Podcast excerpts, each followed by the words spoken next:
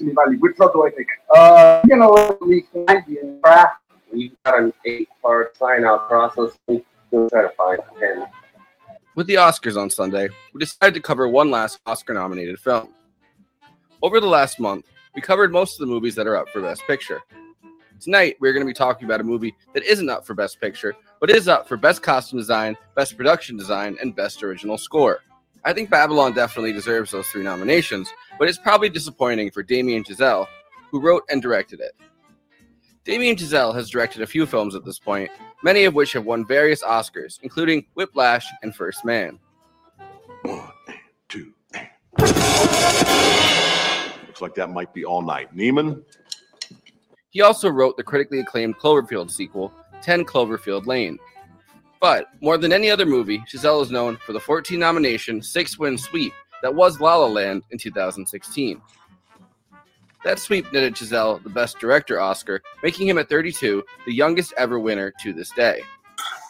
We lost, by the way, but you know. Guys, guys, I'm sorry. No, this, there's a mistake. Moonlight, you guys won Best Picture. Moonlight won. Come on, this is not a joke. This is not a joke. I'm afraid they read the wrong thing. Chazelle's work, from his first directorial project, Guy and Madeline on a Park Bench, is obsessed with musical, jazz, and spectacle. This stems from his background as a jazz drummer, at least in high school, before deciding to pursue film in college. one, two, Not my fucking tempo! La La Land was a musical inspired largely by films from the 1920s, although set in modern Los Angeles.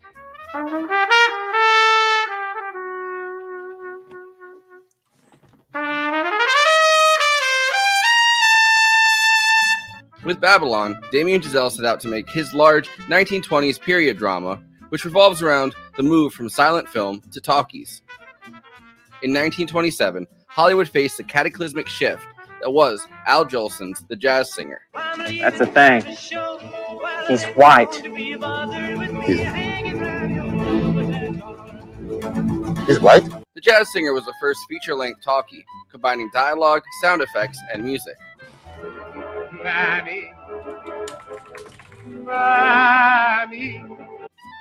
It arrived just in time for the 1929 First Academy Awards, which honored films from 1927 and 1928. Warner Brothers basically awarded itself an honorary Oscar for The Jazz Singer for the pioneer talking film, which has revolutionized the industry. It's man. Everything's about to change. Babylon is essentially Chazelle's dark and excessive take on Singing in the Rain. Gene Kelly directed and choreographed Singing in the Rain to be a story about the trials and tribulations of three Hollywood stars thrown into the tumultuous talkies.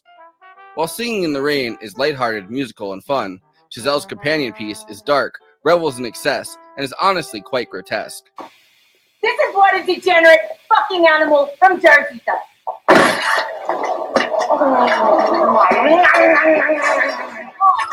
The most sympathetic character, Manny Torres, played by Diego Calva, is based off of Gene Kelly's Don Lockwood. But rather than a star, Manny Torres is an immigrant hired hand at Don Wallach, who is a Kinoscope executive, large star studded orgy parties in the Hollywood Hills. He dreams of going onto a movie set and is pulled by Brad Pitt to Jack Conrad, a director actor based on silent film legend John Gilbert, into the debauched but enchanting world of Hollywood movie making. We got to redefine the form. The man that's gassing in your tank goes to the movies. Why? The film is three hours, spans from 1926, the year John Gilbert's main rival Rudolph Valentino died, to 1932. The standout performance, like always, is Margot Robbie playing Nellie LaRoy. Once again drawing from Singing in the Rain, Nellie is a silent film actress, well, once she's discovered in 1926, whose voice can't keep up with the transition to talkies. Hiya, this is Joanne from Six. Mother! 1917, take six. Mark. Action. Well, hello, college. Who's these? To really show us where we are in time, Jack Conrad places a call to a drunk and already fading Gloria Swanson, the star and inspiration of Sunset Boulevard decades later. Although she has star power, he negs her into coming on set. Gloria, you have buckets of charm. This is real drama we're talking about, Shakespeare level stuff.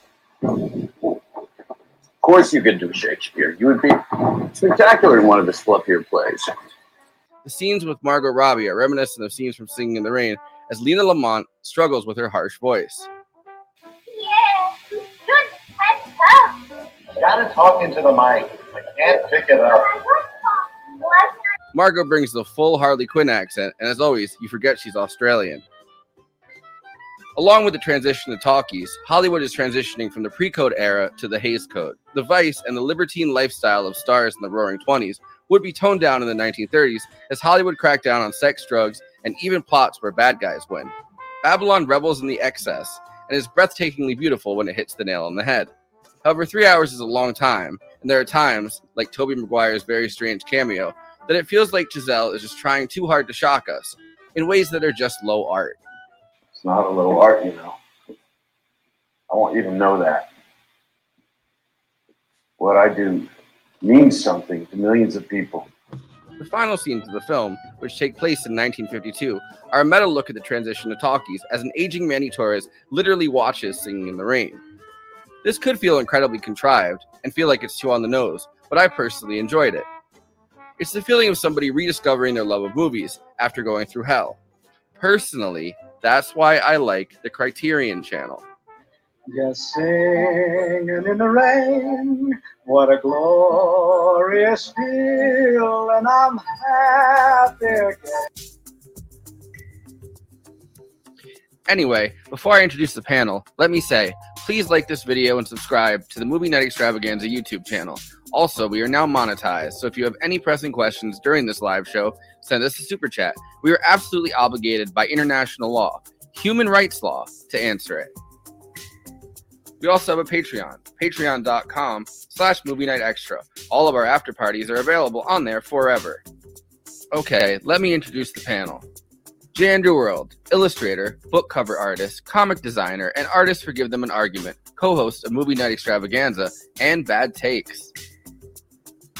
Christina Oakes, when she's not dog sitting, you can find her streaming on Twitch at twitch.tv slash cosmopolitics. You can find her on Twitter and Instagram at, at cosmopolitics. Throw her some subs on Twitch. I, of course, am your Academy Award nominated host in the supporting role, Forrest Miller. Let's bring out those nominees.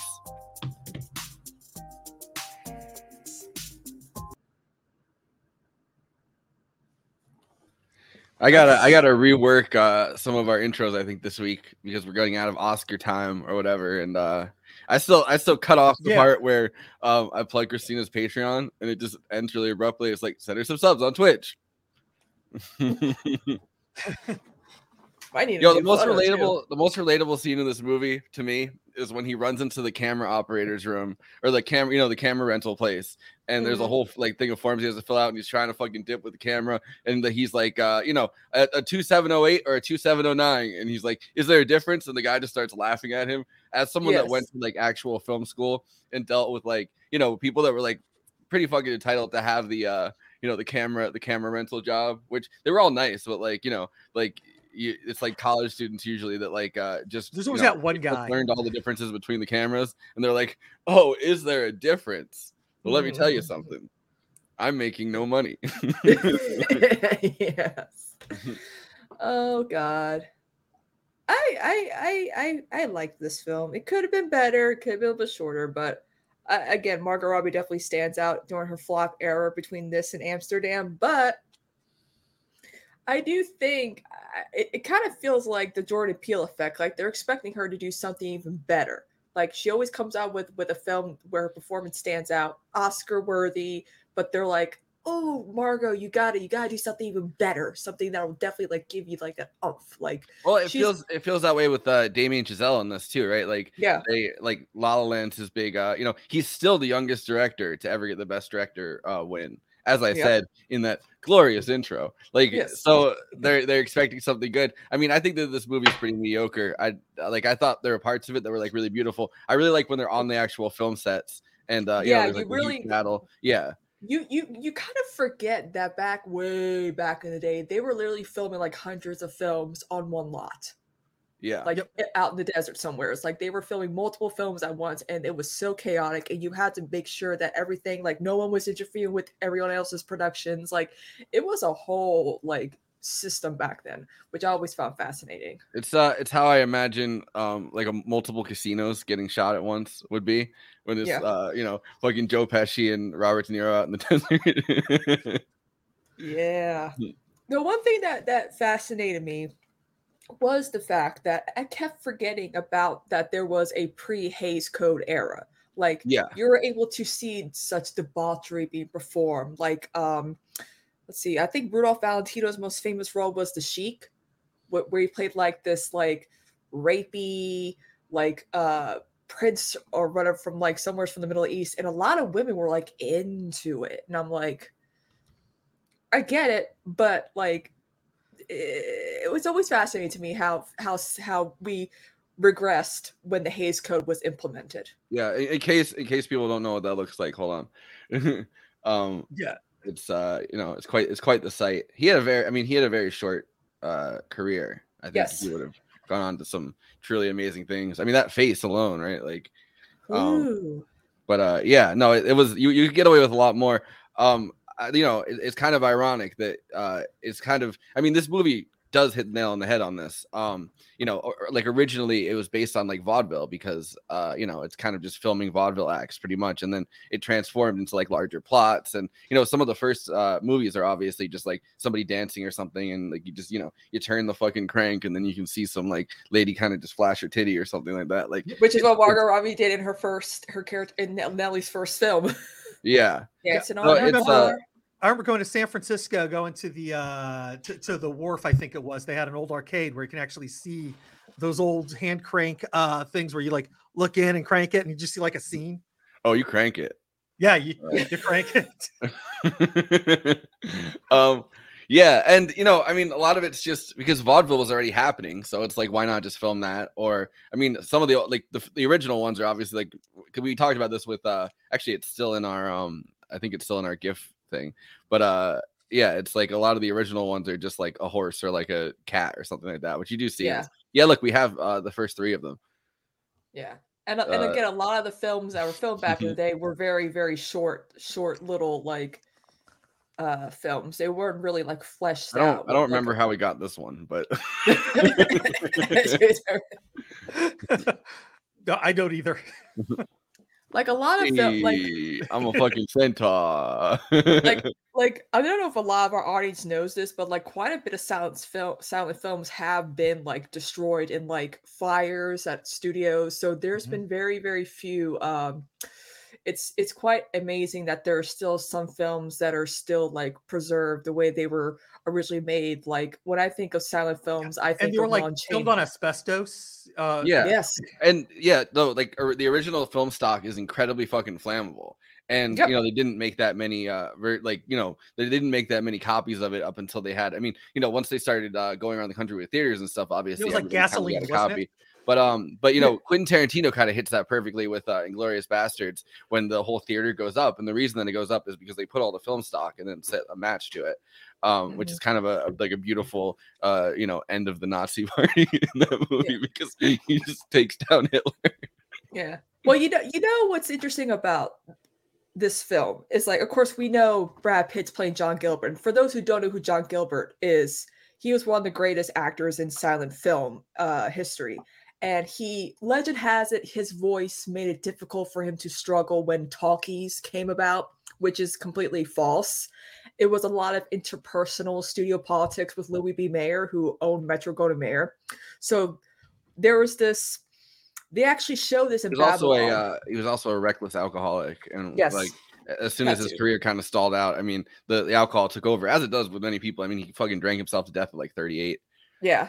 But there's a scene where they're all si- singing, singing in the rain. That's a real film that MGM did called the Hollywood Re- uh, Reven- Revue of like 1929, and it stars all the actors that were going to be like the next best, the like next best thing, and then people who who transition from silent to talkies. And every time I say talkie, I want to say tanky so bad, so I do apologize. if that slips out. yeah stalin see we got him starring in this new feature the tanky. we got the Soviet era tank. We're gonna roll like, it on but up like to the- Brad Pitt's like, to do I really gotta do this singing in the rain? I'm like, if you look it up, they, that's exactly the film that they actually took real elements from that period Mhm. and made it into the film. Like Which apparently, I, I just watched uh, Singing in the Rain last night. I realized um, right before we were talking about doing this episode, I hadn't actually, I think I've seen pretty much like, you know, half the scenes in it. I, I realized I hadn't actually seen the full two hour movie. Watched it last night. Liked it way better than Babylon, I hate to say, but uh, Yeah, yeah. Well, you know what's funny about Singing in the Rain movie. is that the actress who plays, you know, the um the one who has trouble singing or trouble speaking properly, she actually does her own singing that Debbie Reynolds ended up lip syncing too. Like the smooth, rich solos. That's actually that actress. That's not Debbie Reynolds actually singing. I'm like, I'm like, well, that, I mean, that, and that's a contrived voice. Like that's not her real, but I, I do, oh I'm I do love those. Those oh I'm scenes like- are played for comedy so well. And he's like, Pierre, you shouldn't have come. I can't stand him. but her voice is not like she did a good job doing that voice. But like when I found out that Debbie Reynolds wasn't actually doing her own singing for like the parts where the actress is supposed to lip sync to her, I'm like, whoa, whoa, whoa. So you mean to tell me that Singing in the Rain is just about a woman lip syncing to her own voice? um, What?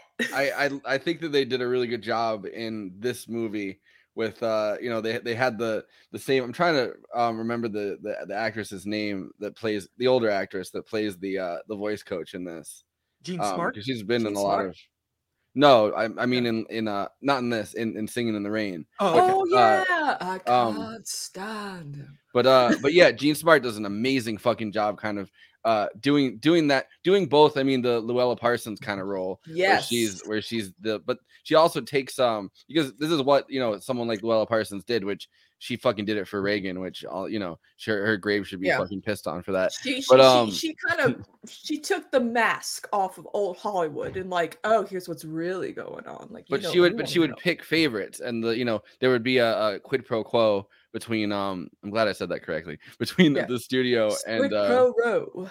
Squid Squid Pro yeah Squid Pro Row versus Wade um between between uh yeah but there would be a quick quick now see quid, quid pro quo between her her and uh the studio system where she would take certain people under her wing that's not why she did it for Ronald Reagan who was actually an unpopular B movie actor it was because Yes. they came from the same um like shitty town in Iowa or whatever but um Road go.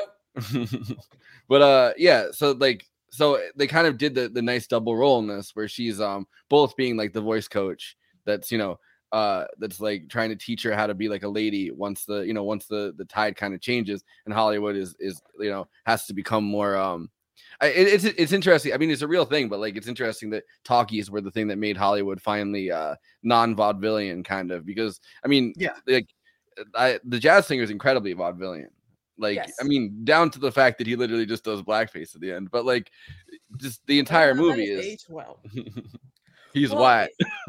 well, for a lot of people who are like, well, how come everyone kind of sounds the same in the early talkies? And I'm like, well, again, a lot of these actors didn't need their voices in the beginning. So we didn't know that someone had a strong Southern drawl or a tough New Jersey accent, or maybe even something that sounded like European. So they're like, we had to come up, they had to come up with like, okay, these people are supposed to be like upper class folks or the shop girls or the aristocrats, like er- like type of like aristocratic type of character. So Speaking of vaudeville, yeah. yeah. So they came up with this this mid Atlantic accent, and when people hear mid Atlantic, I I honestly think of Grace Kelly because she had a strong like Bostonian accent, I think, and so she she realized that you know she has the beauty, she has literally the grace, but her voice just doesn't didn't really fit what Hollywood had in mind for her. So she completely changed her voice in a way that sounds very regal, very soft. And honestly, I think Margot Robbie can totally portray her at one point in a film about her life. Because yeah, I mean, anyone Margot Robbie is so good at that. her. You forget that she's fucking Australian. Like, Yes. not, not to cut you off on that. I mean, I'm just agreeing. Like, yeah, like you forget the entirety of. uh You're like, oh shit, like because every time I see her talking in uh in an interview, or when she did those uh quick cutaways in um in uh fucking the the the Adam the Adam uh, McKay movie. Um, oh, The Big Short. She did Yeah. the she did the cutaways where they had her in like the bathtub or whatever, and she had a regular accent. Like, Yeah. and it was right after I had seen Wolf of Wall Street. I was like, oh shit, yeah, she's uh she's Australian. You know who? you know who's also Australian who looks like her was in this film? Samara Weaving. There's like there's like four actresses that kind of look like uh her, and they all kind of look like each other. Presley. Oh yeah, it's a whole thing. It's like they're both. it- it- But I think I think it was interesting that in the beginning you see I for like Samara Weaving in this, and I was like, oh my god, if, if I want, I'm like, not only were they in the scene together, but it's like there was no like joke about oh these two kind of look a lot alike, and yeah, they do could- look they do look a lot alike. And when when she walks in or whatever, and she's like her like, main whoa, rival. whoa, whoa. I was like, wait a minute, that's Samara Weaving. It My also dream is uh so true. it, it definitely it definitely cracked me up when she gets the surgery to just fuck her over. She's like, "Oh, guess we got to shut down." And bankrupts her rival. Like that's some that's some fucking old Hollywood shit. Yeah. Yeah, for I do want to actually circle back to Jean Smart because um like like she has become like a, an incredible actress. Like like like yes. She's um, having a moment. I know, and, and I'm loving it because like like I remember uh, her on Designing Women. Yes. And um, but like to this day, I, I remember like like my all time favorite line from that show was when she goes, "Why did the boys get a cup? What do the girls have to do? Drink from a hose?" Yeah. I also like that they Noah Hawley played a part in her like revival because she was on Legion. Yeah, And then she she's was getting all these other uh, roles. Phenomenal in uh, Fargo. Yes. Like really like yeah, she was. Yeah, like I kind of like the idea of some of these directors, creators, like giving like a lot of the older actors who've been around like a chance because it's almost like like I always think of Jennifer Coolidge, even though she's not that old, she's having a moment too. No, but like Fargo like actresses- Fargo is like an, and honestly though that season especially is like such an amazing ensemble piece. Like uh, you know, there's there's so many actors I feel like that were in that season that don't get their due. Like uh Bokeem Woodbine playing Yeah, uh like Saul Tigh was in that season too from uh, Battlestar Galactica. I, I my my favorite my favorite character in that entire season is just Mike Milligan, and it's the Bokeem Woodbine because I don't think he gets his credit whatsoever. Oh. Like, yeah, Wilkie Woodbine could do a movie where he's reading the phone book and I'd be there. but I love I love when he walks in at the end and uh he's like because I, I had this friend Bubba who passed away, but we were watching like Fargo together, and he kind of reminded me of um the Mike Milligan character. Like he had the same kind of thing. He always dressed up really fancy, and he would walk in and just kind of like say something like uh you know like really intellectual. But we watched the end of that season together. Like he was always hanging out like drinking with me at my mom's at the time. And uh when he walks in and he's like um he's like revolution. And he's like defining it, and I was like, "Dude, that's you. Like, this is hundred percent you." and then he fucking then the end of it, he's uh when when he gets when he realizes his promotion isn't that he's gonna be like you know the head like the head boss or something. They just put him in a corporate office. It's he's like the most heartbreaking end of a season of anything ever. And, and it's like this guy like killed multiple people. Like, why do I feel so bad that he's just in an office now? Like, Yeah, he's out there killing people, living his dream. you know, you know what's so funny about this movie though? My favorite, like my favorite scene is either when Margot Robbie gets bitten by that rattlesnake, or or or where she like literally throws up on William Randolph Hearst. I'm like, you know what? That Hmm. man has a castle. I want it. Yeah, Hearst Castle been there, done that. That's like gonna be. That's gonna be Steve when I make it big on Twitch. That's where we're all gonna live. All right, so this is uh this is a cast interview giving the inside scoop of the snake fight. Um, yeah. and a lot of it is uh Jean Smart and Margot Robbie. So we're really we're really in for a treat. Yes, I'm stalling because I was finding the clip. I kind of have a sense if I read a script that I'm kind of like, oh yeah, I think I know how I'd deliver that line, or yeah, I know how I'd, I know how I'll get a handle on that or that aspect of the character.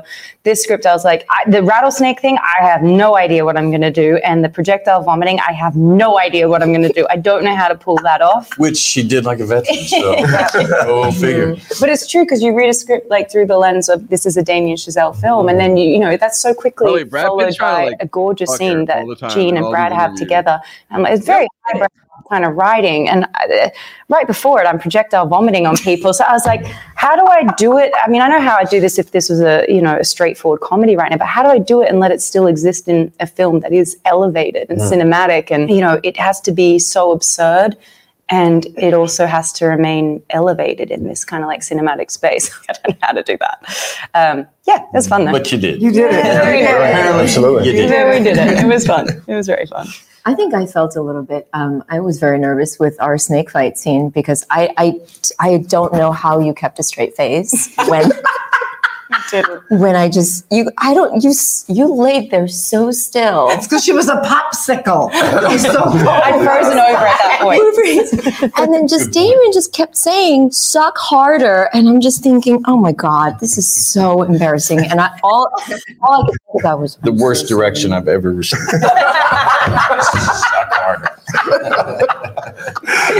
but I just wanted to be kind of telepathically communicating with you because you were you had your eyes closed and I really wanted to just say, I'm so sorry, Margot. so sorry. And I just didn't, you know, oh, ah, Well, also, didn't you say that it was the the the sticking up on our stack? As soon as they pulled the snake off, all the sticky stuff got covered in sand. Well, because yeah, she you was oh, had to yeah. suck Oh, sand. we had so much honey sand in our mouths as mm-hmm. well. That was, mm. and then you know, if people were to, if I were to give you an honest answer to how kissing Margot was, it was gritty, gritty. Yeah, it was gritty. It's really. I've heard that before. yeah, no, words out. Words out. Guys, a gritty kisser. Yeah. Yeah. She tasted like honey. I mean, it, the the venom was honey, so it was gritty, yes, from all the sand, but it was also sweet. loud. It was a very loud. Yes, there was a lot, Oh, lot see going the things we get to do. Showcase baby tellers. She's an awesome. It was hard you know, to watch. They got all kinds rattlesnake. It So were they. so real, though. It was hard to watch. Well, how about the real ones? The real ones Oh ones. Yeah. How close were you to the big one? Yes. Was there Uh, plexiglass between you? No, but the closest I got was probably to the other side of the table. No. Like it's still. But you could get them Remember from they there. all different. Yeah, but you know, they. I, some were more I asked the guy. I was like, the others. if I got bitten, Yeah, like how long I had, and Yeah. you had to that. yeah, 'cause we were far away. I was like, well, how, where's the closest hospital, and how long until I like I'm past the point? Like, if I do get bit, like how long do I have before you know we don't get to the hospital? He was pretty vague on the answer too. I was like, I would love some specificity on this one. But couldn't a snake strike you from that distance? I don't know. Yeah, that's got to be true. I, I was ready to run though. If I had. no, Ooh, that animal training goes on. exactly. You know, when I first moved out. Uh, I will. I will say I've this: Margot Robbie is notorious for doing all of her own stunts. Like, she's like, I. I mean, she's more than just a pretty face. Okay, like she's a phenomenal actress, and she needs her due. Okay, like I will say it.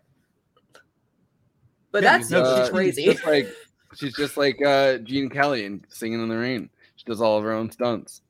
Literally. Yep. Also, too, she. then- but here's the thing: the, the difference between Margot Robbie and Gene Kelly is that all her hair is real. Have you seen? Did you ever see that photo of, of Gene Kelly without his toupee? I was like, the illusion has been shattered because I had no, a big I'm crush it on up him. right now. Seriously, Gene Kelly. I, I grew up. Uh, oh God! Atlanta. Oh no! yes. What? A, yeah. Yeah. Oh no! Oh yeah. Just Roman Fucking Forest loved him the life. pirate. Look at this. Oh, this here we is go. so sad. Trigger warning. Trigger. Oh. Ugh. I don't so like that. sad. I like how the Pinterest thing says still a good looking man. I mean, yeah, but like Uh, that hairline though. Yeah, it's, I mean, it's, I'm, uh, I'm one to talk. What, like, I'm, I'm but Yo, Yeah, the- at least the it doesn't have your hairline. Mm. But but no, yeah. I, I well, mean, I, I don't know. He he, he could have. Well, he, he couldn't pull off the Vin Diesel. You, s- you know what I mean? Like he Yeah. he Yeah. uh he couldn't have shaved his hairline for family. Yeah. Can we talk A- As uh, my dad used to always say that uh, God only made a few perfect heads and the rest he covered with hair. My dad was bald, so It's it's it's Vin Diesel, Bruce Willis. It's giving. yeah, where Schwarzenegger Uh, and, and you know Stallone got malformed heads. Yeah, I saw the I saw the video that uh that uh Arnold Schwarzenegger put up last night. Did you see Yeah. that?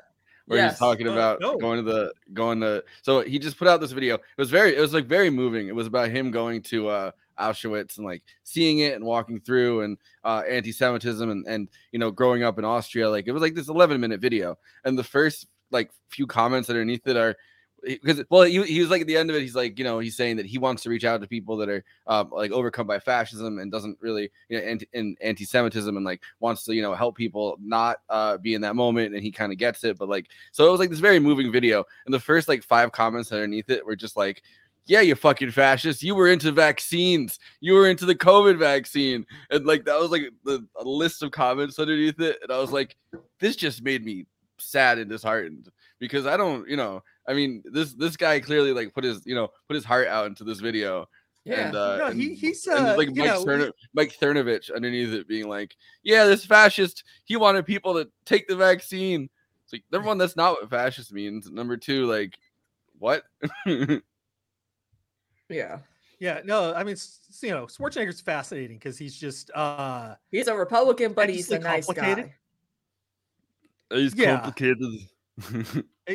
Eh, Yeah, he's. yeah, I mean, he's also a creep in some ways, and you know, like like yeah, He's banging all his housekeepers, Yeah, stealing uh, back from the fascists. You ever see the uh, video of him in Brazil, like when he was young and drunk? No, all right, all right. Let's let's let's get back on track. I just Yeah, uh, I got- I got watched something it. I watched say. it at 5 a.m. and so I couldn't message the group chat and asked if you had seen it, and so I just thought of it. Oh, so can we talk about how they, the early stages of talkie films, how it was such a pain in the ass to actually film talkies in the beginning because they did not get the technology correct.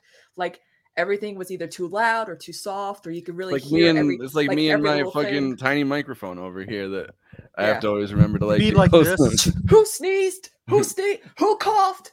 Who Well, breathed? there's, there's a really good line, and I'll, I'll play this clip. There's a really good line that they say in, in the interview where um they're like the, the irony of it is that you know the process of making uh silent films was really loud because obviously they didn't have to worry about you know uh the like anything to do with the um I mean number one they were filming multiple ones at the same time Yeah. so it was like also an too, they just played like a piano door like in the theater. I think for like yeah yeah yeah that's uh, that's that's how they like they would do Which it is live actually which is why I mean once again a connection to have a- vaudeville right like yeah Yeah, and if you have like a good local theater, they still play silent films with a live orchestra. Yeah. Yeah. comment at the same time. Um, but uh, yeah. So the, the the comment they made is like you know it was actually really qu- like really really loud on the set of a uh of of a silent film, and then it had to be really really quiet on the set of a like the talkies, and they weren't you know they weren't used to that whatsoever. Which I mean, if you watch the jazz singer, uh, most of it is still silent. Like I mean, they have the, the the music track to it, obviously, and I don't think they played that live. They but just like did you know, what they could. yeah, It it's like still an done. With, it's still done with the captions and everything. Um, you know, when they have to kind of write copy on on that, and then you know the last 10, 15 minutes. It, that that's like when they really wowed people with the they just sit there uh and listen to him be white for the first you know two thirds of it and then the final third number one there was music and number two and he was in blackface He's- Yeah. he's white. I was like, I was like chilling on uh Saturday night, and I was like, because I like edit, I usually edit these on like Saturday or Sunday, and um like the intros, and I thought of that and just started dying laughing for like ten minutes, and I was like, I can't, I can't get away with like including that, can I? And I was like, I'm gonna do it because I like write out a script and everything, like I do it kind of professionally, and then I record it, and it takes a while to like record it, and then I cut it together and like kind of come up with what I want to do like on the fly. And then so when I did that, I was like, there's no way I could get away with just inserting fucking Tom Hanks saying he's white. And I was like, holy shit, it works because I made it black and white. um, yeah, so this is this is them talking about the movie with, within a movie. Uh I like these uh round table cast things because they cut out whoever's like clearly prompting them. Yeah. Also, too, Brad Pitt back off of Margot Robbie. She's married. Fucking creep. yeah, he's he doesn't back off. And weirdly, any of he's got in profile. He looks like Brendan Gleeson for some reason in this. Particular set or whatever, he would kind of be like, go nuts. I mean, we had a scene one time where it was like, you know what, this room is a lot bigger than I thought it was going to be. Play in it, you know, instead of doing the three lines you're meant to do. And so things like that would come up, and that was really great. But yeah, it was chaos and it was madness, but he's a super specific Brendan filmmaker at the same time. Descri- I like how you described, you know, come, when we were making the, we were trying to get the shot at sunset when, when everything's, you know, a movie within a movie. I mean that that's such that's like one of my favorite. I came to visit set that day, because I was like, this is something I, I just have to witness, even though I'm not in the scene. And I believe it was your Diego's first shooting day on set, and it's Manny's first day on a film set. And it is one of the most, it's something I'll never forget till the day I die was that day. And I wrote it down. I should read it to you guys after uh, after this is all done, whatever. But I wrote it all down like today I went to set. It was the best day of my life and blah, blah, blah, blah. and I described all of it. But it was, it was just so art imitating life in the craziest way that I don't know if we'll ever witness again, and on a mm. scale that we'll never witness again. You had 700 extras who were playing extras that were picked up from Skid Row and given swords and told to do a battle sequence for a free lunch. You've got Spike Jonze being like a, you know, Otto the director. You've got Damien directing Spike. You've got Brad being Jack Conrad, the massive movie star who's got this epic kiss with explosions in the background and everyone's trying to get this and you've got Diego's character Manny racing in with the camera to catch it before we That lose the light and all of this is happening while an orchestra is playing the mood music and everyone's explosions are going off and everyone was sitting there with like bated breath filming a crew Waiting sitting there with bated breath and the director Spike says cut we got, it. And then they all run in and they cheer. And then we were watching, and Damien says, Cut.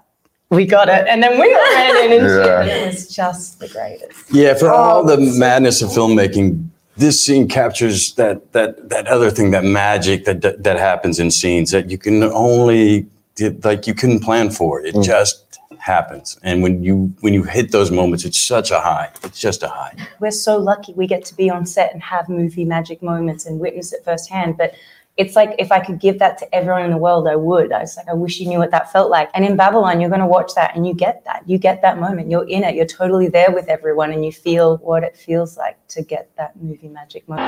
Our walk and talk scene before the party was a oneer, went for two and a half minutes, and we did that 36 times. That was my that was the most takes I've ever done in a scene. But really? yeah, 36. And it was like a two and a half minute scene. But no, the, the scene where Nellie does her first talkie, you really, and this is like a real credit to Tom Cross, our editor, because you understand the rhythm. And for people who don't know how it goes on a film set, you kind of grasp that pretty quickly too, especially now that sound's involved, like sound, mark, blah, blah, blah and action and then hitting the mark and da da da da da. And he kind of creates this rhythm and this propulsion with with the repetition of it, building up to obviously a giant disaster where Nellie loses her shit and gets in a massive fight and all hell breaks loose. But I, I can't remember how many times we did it, but what I can say is that none of us had a voice by the end of that day. Hmm. Like literally PJ, Olivia, me, like none of us could speak because we'd been screaming so much and the whole thing had just gotten you know, it's bigger and crazier as as every scene does on Babylon. And it was hilarious to mm-hmm. shoot. One of my favorite scenes when I read the script is the one that's always the scene that made me laugh out loud so much. And when I watch the movie, I just I I think it's a brilliant, brilliant piece of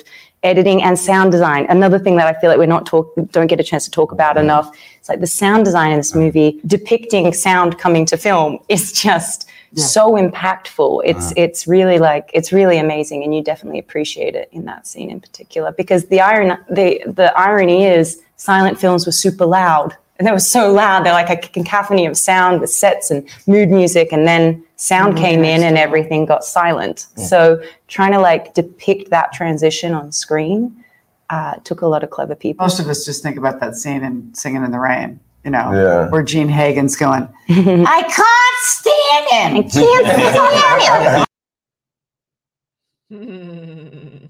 That's great. I, I love the fact that, that that interview kind of captures like what is great about Babylon, but doesn't you know tell you like it really it's just kind of a mediocre film overall though. A lot of With the, the editing great is, is really good. It's a it's a gorgeous Yeah. film that's mediocre. And Yeah. you can you can kind of you can kind of take yourself out of the fact that it's mediocre for a lot of it because it's just uh it's just so gorgeous. Like It's it is beautiful. Yeah, it, it is like one of the you know the most beautiful films that that uh, I've seen this you know this Oscar season, and and there's been some beautiful uh, films. I, I mean, you Yeah. know, I, I I do like the ending where you get to see like the evolution of cinema. Like you see clips from like Avatar and like other Yeah, films no Marvel throughout the history. No, I know no Marvel movies too. yeah, Surprisingly, funny. yeah, it's like it's like Avatar never made any cultural impact, huh? But Marvel movies have. But I, I, I was like, oh, I, I was kind of waiting for the sing in the rain to happen. I was like, let's go. um seeing yo, that's been stuck in my head for days. What about Well, uh, And I, I, have, I have a hard time hearing "Singing in the Rain" without thinking of uh, Clockwork Orange when he's like "In the rain."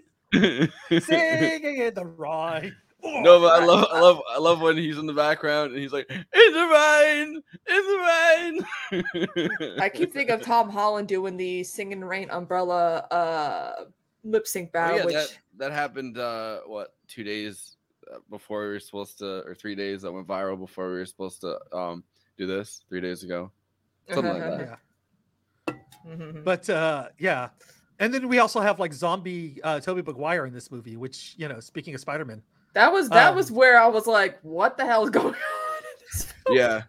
I was and like, I, I got is he really I got really anxious and I was kind of like self-soothing a little bit. I was like I was like I don't like this. This is this is unnerving. I've been I- I- and, the- and it comes in it comes in at fucking uh I believe it comes in at two about hours into the movie. Well, no, like more than that. It comes in at like 220, Yeah. right? You're like, oh, there's 40 minutes Yeah. left of this movie. When, and it's like uh, he's uh, taking you down there and it's like it's like he's taking you into pretty much the depths of the most depraved hell you've ever seen. Uh and Yes. just like I don't like where's this going? Yeah. Like, what was the point in this? Like, okay, this happened, but like, where's the lesbian like sewing circle at? Like, that's what I, I, want. I like I like that they uh give Ethan Suplee a little a little role in this. By the way, uh, the 36 takes thing, the first thing I think of when I hear 36, 37 in a row. But, wow, that was our hundredth the- episode. the- yeah. Tobey Maguire moment, I was like, what in the hell? Like, like I'm like, dude looks rough. I'm like, what happened? I thought he cured all his Spider-Man villains. What the hell's going on here? Uh, And like, all- I, I thought he got bit by a zombie like uh, two days before he filmed the scene, and, and, like just woke up from uh it as as, a zombie. I mean, he's a You good know, actor. He, I mean, he was really, he's really Oh, good is. when you, you give his all. But like with this, I was like, what? I'm like, did he just like, like show up to set, like, I'm ready, I can do this? Because he could play some wild characters. Hold on. Um there's a video that that I just, Just found out. why he they went with uh, George. Romero's uh, Tobey Maguire. There, there's a video apparently of him going around where he handed out a bunch of booze for free at a uh, screening of Babylon. I didn't know this existed until right now. Oh, nice. and I'm trying to find it. It says it says the video is running around, but then it doesn't have the video. Hmm. Obi Maguire. I just like the fact that they made Nellie from New Jersey. I'm like, nice. What New Jersey? Nice New Jersey girl. And you know what's so funny too is she actually doesn't sound exactly like Harley Quinn, but like there apparently there is a difference between the New Jersey and New York accents, and she nails it. Yes. Uh, 'Cause you there know, is a mostly, difference. If you hear me do it, I'm mostly doing a Connecticut accent because uh, I, Yeah, I lived in Connecticut for a few years. So Never ever tell like seriously people like that's not a Jersey accent, that's a Bronx accent. How can you tell? Nice. He looks really good for being 50. yeah, he doesn't look like Joe Romero's uh, Tobey Maguire in that. Ill, no, not Bill Maher. Well, he was he was uh Tobey, hand me some champagne. Okay. Yeah. um I Bill Maher was alive during this era, I bet. You know what? Mi- Filming that avocado woman film.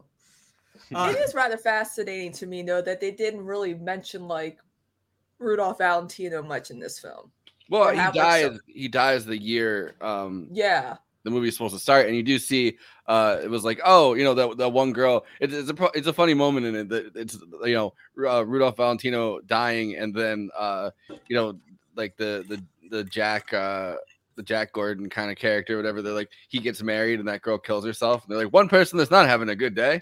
Uh, yeah. Oh my god, yeah, like because there were there was a lot of um obviously there was a lot of closeted stars back in the day. Um Mhm. you know, gay men, gay women who did the like the lavender marriage thing. And I think Rudolph Valentino ended up actually marrying a lesbian. And like she had like a freak out on like their wedding night and locked herself in the bathroom and like forbid him from touching her. And I was like, nice. Also, too, when he died, like women were literally like it was like an open like funeral. Like everyone and their mother showed up for his uh for when he died. I was like, damn. This is the uh they they basically I think they use this in the um in the actual movie. Like Valentino is dead. Yeah. Um yo, it's crazy to see his like Dead body. yeah. Yeah. All these women. Yeah. You ever seen that? mean, You kids ever seen a dead body? I guess I can see the appeal. Well, I don't Like feel when- like you you, mean- know we, we mean like have when he's that dead? like Up. You mean like when he's dead? No, I mean when he's alive.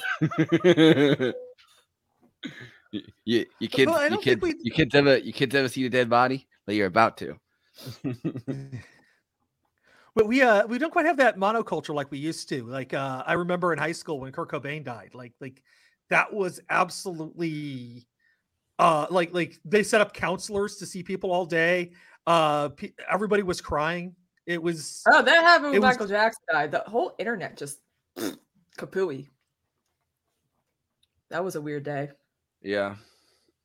I remember where I was when I found out Michael Jackson died. I was uh I wasn't on the internet yet, but I mean like I don't know, like I wasn't on social media yet, but it was uh I pretty sure I was a Facebook, it was a nightmare. I'm pretty sure I was was a, a I was I was walking I was walking with a bunch of people that like I was trying to be friends with in high school that like I definitely wasn't really friends with, but one of them really liked Michael Jackson and I found out that Michael Jackson had died while we were walking like to the movies or something and I was like uh, I think it was like 2009, right? Yep. That, yeah, so I was like a I, think it was uh, out at an Afghan place.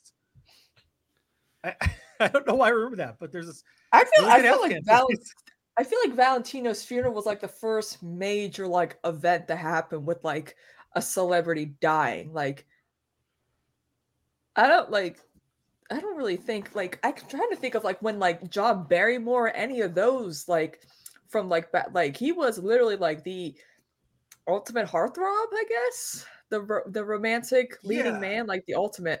And I'm over here like he's fine, I guess. I mean, he's you know, I, I think it's cool that he definitely has the perfect face for like the silent era, like those eyes. Yeah, and the other thing too is like the- like charisma. Like like you don't always get that in photographs, but like you just see somebody in video who has charisma. Like like you don't need sound. You'll know you can tell which one you know which person in the video has that charisma. It's just like this it factor that makes them a movie star. You know what I mean? yeah. Um, want to mute that while while you play. Play through the commercials until you skip it. Yeah. So um, yeah, but but like there, there really is is a, a uh, this this undefinable quality that that uh, called the it factor about uh, uh, certain you know certain actors you know certain people have it uh, you know certain rock stars actors whatever you want to say has it but not everybody has it And also too, like you wonder, would have Valentino suc- succeeded in talkies, considering he is an immigrant? I don't really think he would have been a successful. from? Uh, yeah, I think he, he was from like Italy. I think.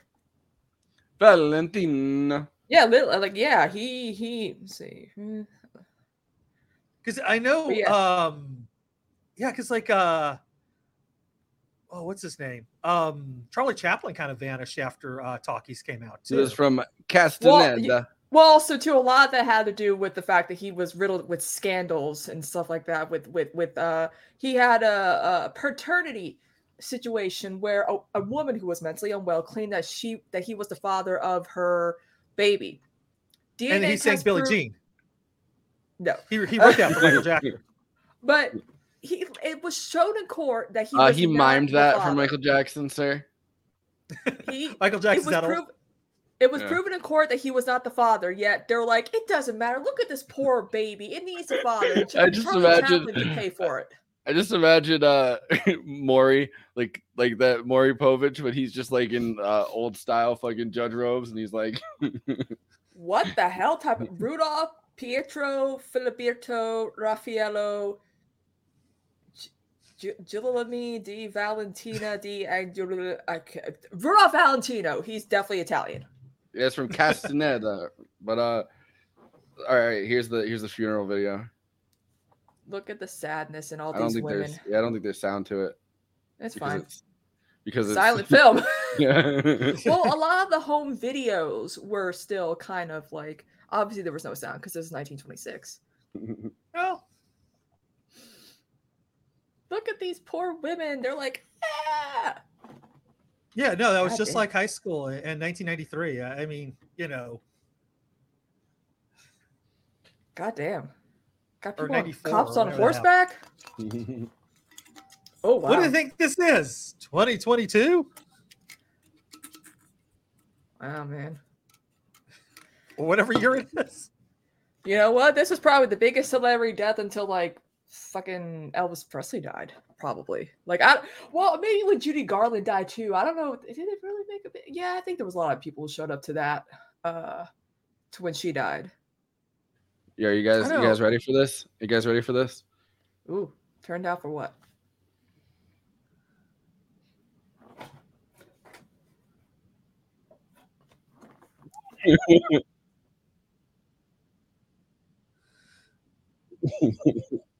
waited waited in the rain.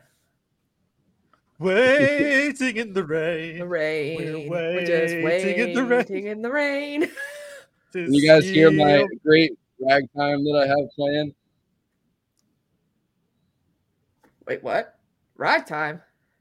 Oh, I have the I have the entertainer playing in the background. You guys can't hear that? We, we can't Nope. hear it. No. Damn, That's what we're sitting it's there like. playing on What's speakers. happening? Oh, because it's because it's uh I guess it's because it's not pointed at my. Hold on. Hold on. Let me let me let me let me, let me do it this way.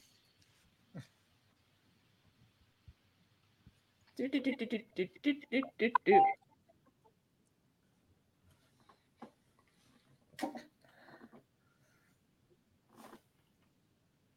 Is it working? Still can't hear it. So weird. All right. Or you know what? But again, it, it, it does make you wonder like I literally I literally put my Oh. I literally put my uh I heard something there, but Yeah, that was me. There we there we go. Sounds so And there happy he is, at a funeral. Many sad mourners came out today. Yes. Oh, the inhumanity. Oh wait, wrong, wrong year.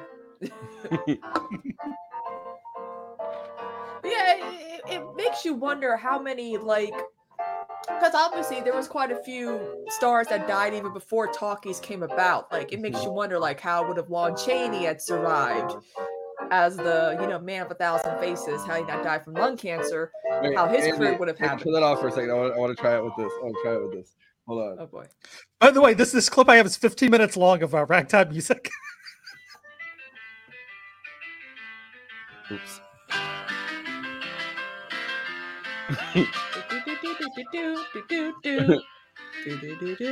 yeah, I grabbed something royalty free. I don't know if we're gonna get hit with a copyright strike for doing this. All right. Well, I want you know, I, just, I Yeah, feel like we're gonna get have the blah copyright blah strike blah. I know we need Conan right now. Well, is I, I don't is the Entertainer? I mean, it's from 1902. The copyright has to be. Did somebody renew the copyright on it?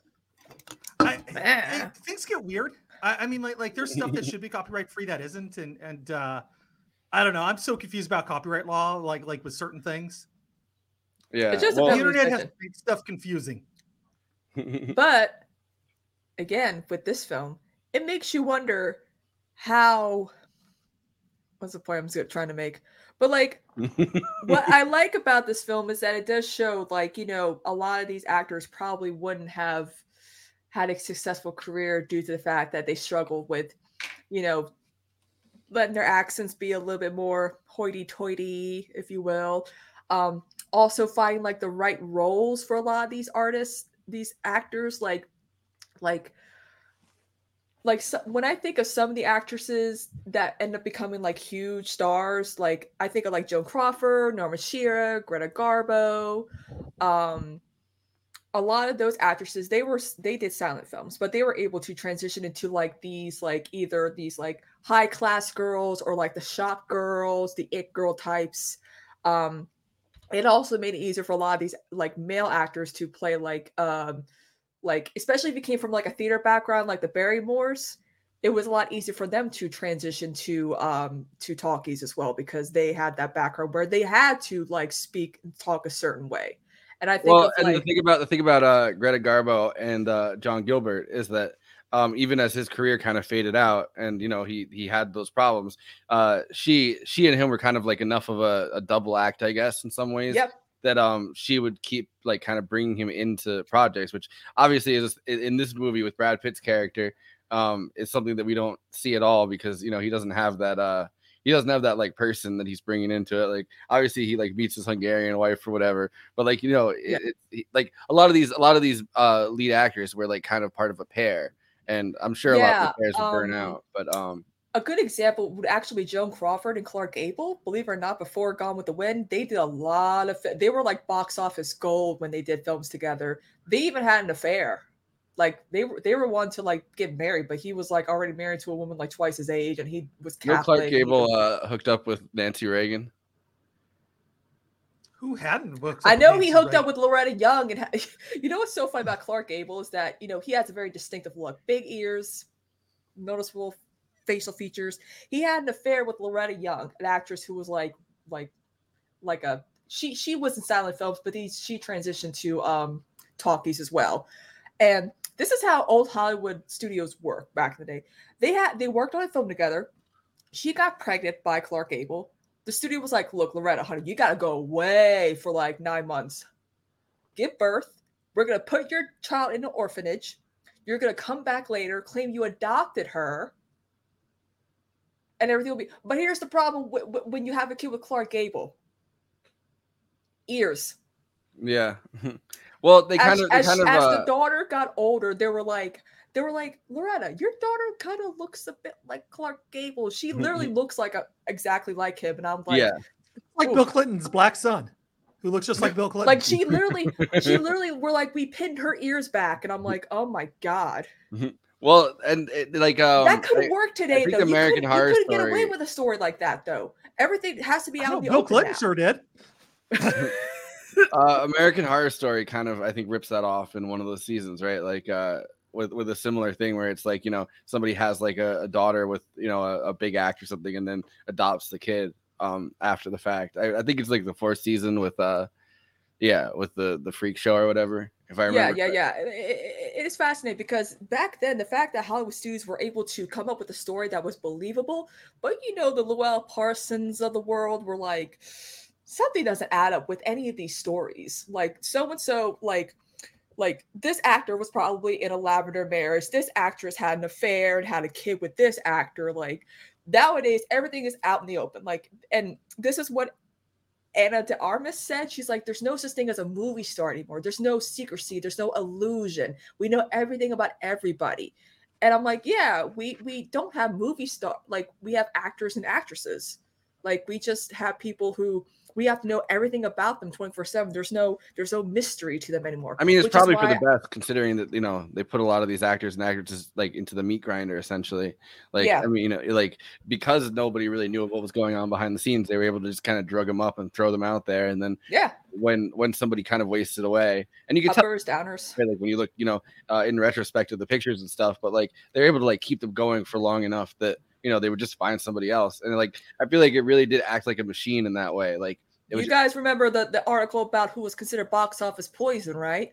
A lot of those actresses and actors from that transition from from silent films to talkies, they consider Norma Shearer, Greta Garbo, Clark. They consider this article was was released in like 1938 or 39, and it was amazing how a lot of these great actors and actresses were considered box office poison. So it goes to show that even back then, a lot of these actors, you know, they were getting older. They they realized, oh crap, we transitioned to talkies. We're getting older. We gotta find different roles that fit our age, and that was a lot harder, especially for women back then.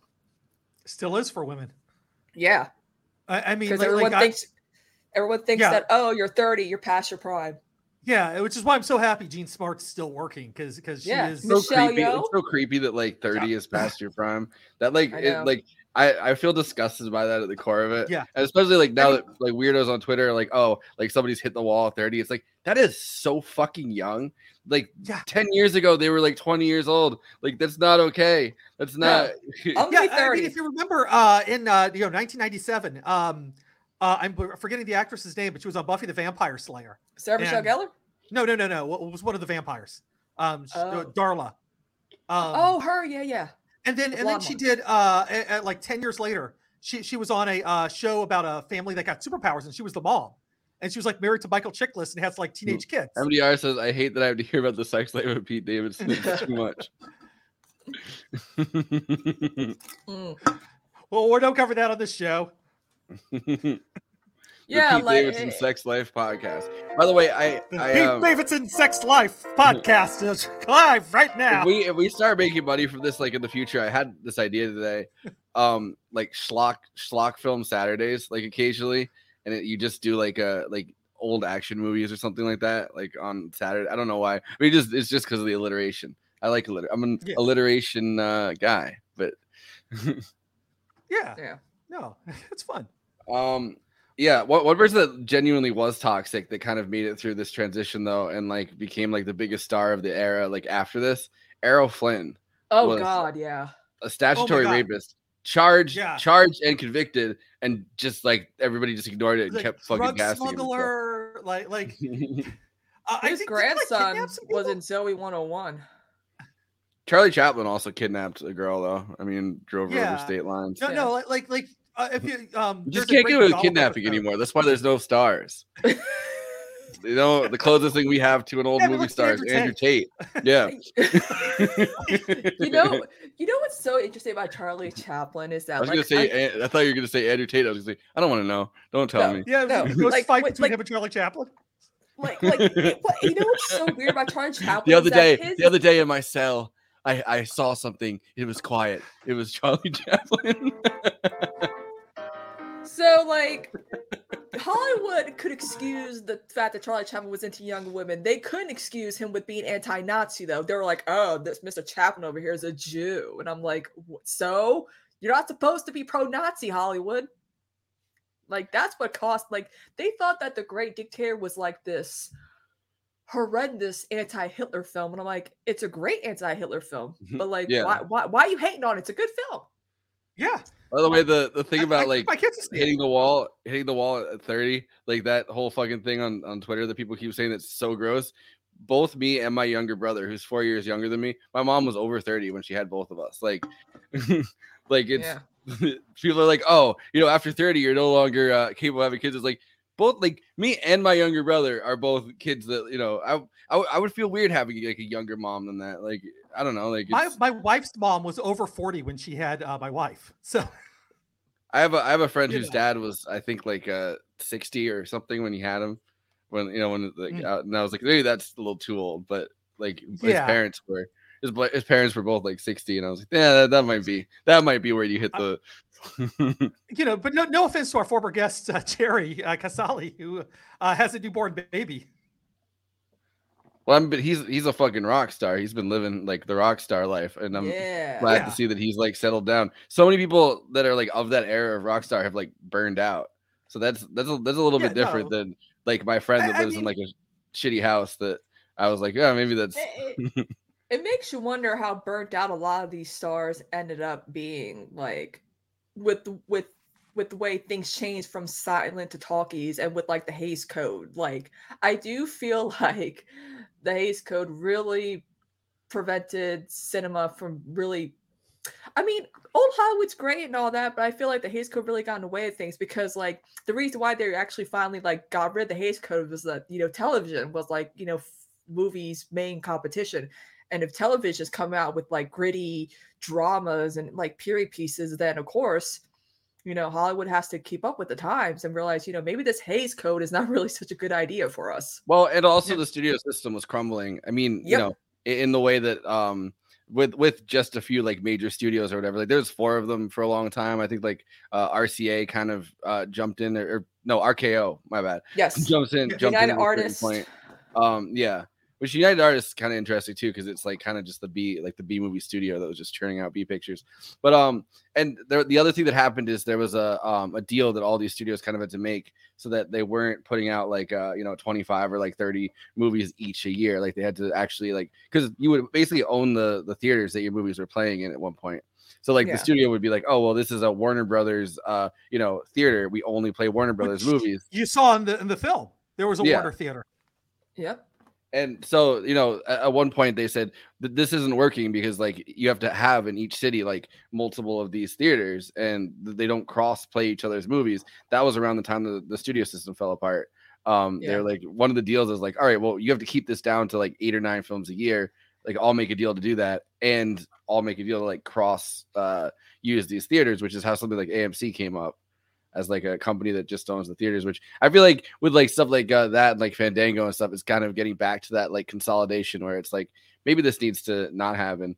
Also, like HBO and uh, Warner Brothers, like it needs to fucking dial it back. Give again. me my Batgirl movie. Okay. we, we- we need to break some stuff up uh, and bring up back a bunch of shelved movies, including Batgirl and uh, Picasso's Christ. We, Yeah. we need to see Picasso's Christ to see if uh, to hear my line.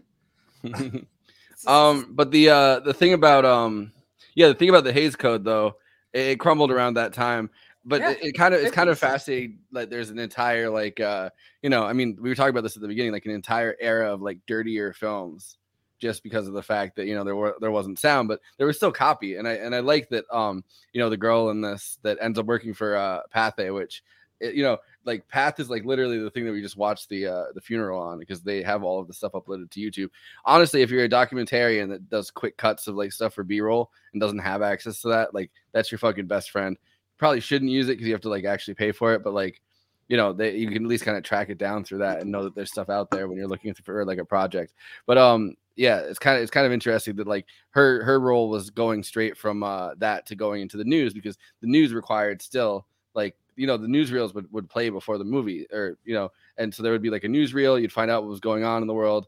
Then there'd be something like fun usually like that you'd watch uh you know like a cartoon or something that that's how those looney tunes cartoons and stuff kind of came about or like um like mickey mouse like it was just a short before the movie and then the movie. And it wasn't just that you'd go to the movie for like an hour and a half and like you know kind of hang out like Yeah, your uh you- your you your, your money would in the middle of actually the movie, too. yeah. or your money would uh would kind of just buy like an experience and that kind of connects to the whole vaudevillian i think aspect of it even after that where it's like you know entertainment for the masses there's not really that much going on. I mean you know there there was a lot going on after the 40s and then you know tv and then there's kind of more ways to entertain yourself but like going to the movies was kind of an all day like an all afternoon thing you just kind of kill time by doing that. Yeah, uh, you know, I, I'm actually lucky enough to be just old enough to to go to a theater that still did that. There was a uh, dollar theater in Atlanta. Um, ba- going back to uh, designing women, they actually they actually name checked the theater uh, in an episode uh, because like it was a big deal when they were trying to tear it down uh, uh, a while back. But um, uh, uh, anyways, the um, uh, in the in the early '80s when I was real small, yeah, like it was kind of still done like an all day thing where they, they would actually show cartoons between movies, and uh, my dad would take me after Saturday morning cartoons, and uh, I would watch some weird Italian movie, um, but like also see like uh, you know on the big screen uh, old Looney Tunes cartoons. Uh, it, it was it was a surreal experience, and then like like it would be like you know uh, the Hercules movie where where uh, Lou Ferrigno punches a bear into space. oh do you guys want to watch one more clip and then go to the Letterboxd one liners Yes. Sounds great. All right, so this is uh this is this is about dressing Jean Smart. I kind of thought this was interesting. Yo, you should definitely put that on during your during the plugs. Just keep ragtime on the whole time. Hey, see? I'll, I'll see what I can do. By the way, you have to remember to plug Caterwall. Um Yep. No, that's in my Yeah. list. all right, cool. Mary, I have to say, I was completely blown away by your work in this movie, by the costumes, because I feel like, you know, there, there's so many great costumes in this movie. The characters are always trying to, you know, they're, they're trying to convey who they want the world to think they are through their clothes. And my favorite example of that is Eleanor, the Jean Smart character. Like, and watching the movie again tonight, like, I just was blown away by every outfit she has. And I was wondering if you could talk a little bit about your conception of that character and what you were trying to say about her and what she's trying to say about herself through what she's wearing. Um, well, first we had the good luck to have to dress Jean Smart, who was not only statuesque and 5'10, which helped carry some of the concepts for her character, but she was, I mean, the, the pitch for her was that she should be, you know, when you first meet her in the movie, you recognize who she is amongst um, many many other people at that party and and it's you remember who she is and then she continues that sort of outrageous um, depiction of herself and it's just that this is her she's wants to draw as much attention to herself as all the people that she's covering in her in her writing. So that was the idea is sort of an eccentric approach. And like i said having jean um, play the part was an extra bonus. Now, in terms of the look of the movie, I was wondering how, you know, what Tom was saying about this being a maximalist movie and it has such kind of wildly varying tones and it's kind of a more is more movie. How does that inform the approach to the cinematography? Oh,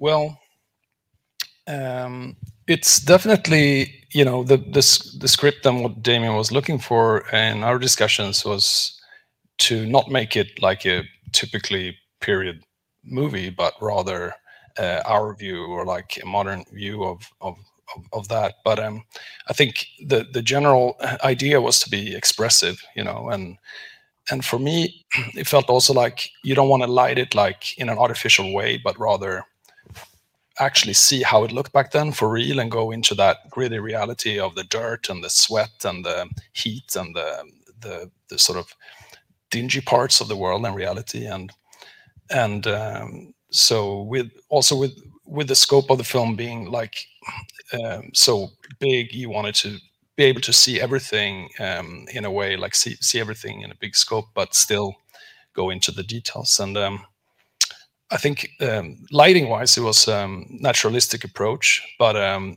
with the sort of look of the film, we looked for something more expressive in a sort of impressionistic way, but like in a in an expressive way. So um, we we explored different ways of treating the film stock, and we push processed the whole film uh, to create contrast and to see uh, color better and to um, t- and the, the lighting is sort of naturalistic, right? It's just that we have um, uh, had had also contrast the approach to to things in order to help the dynamic um, part of that.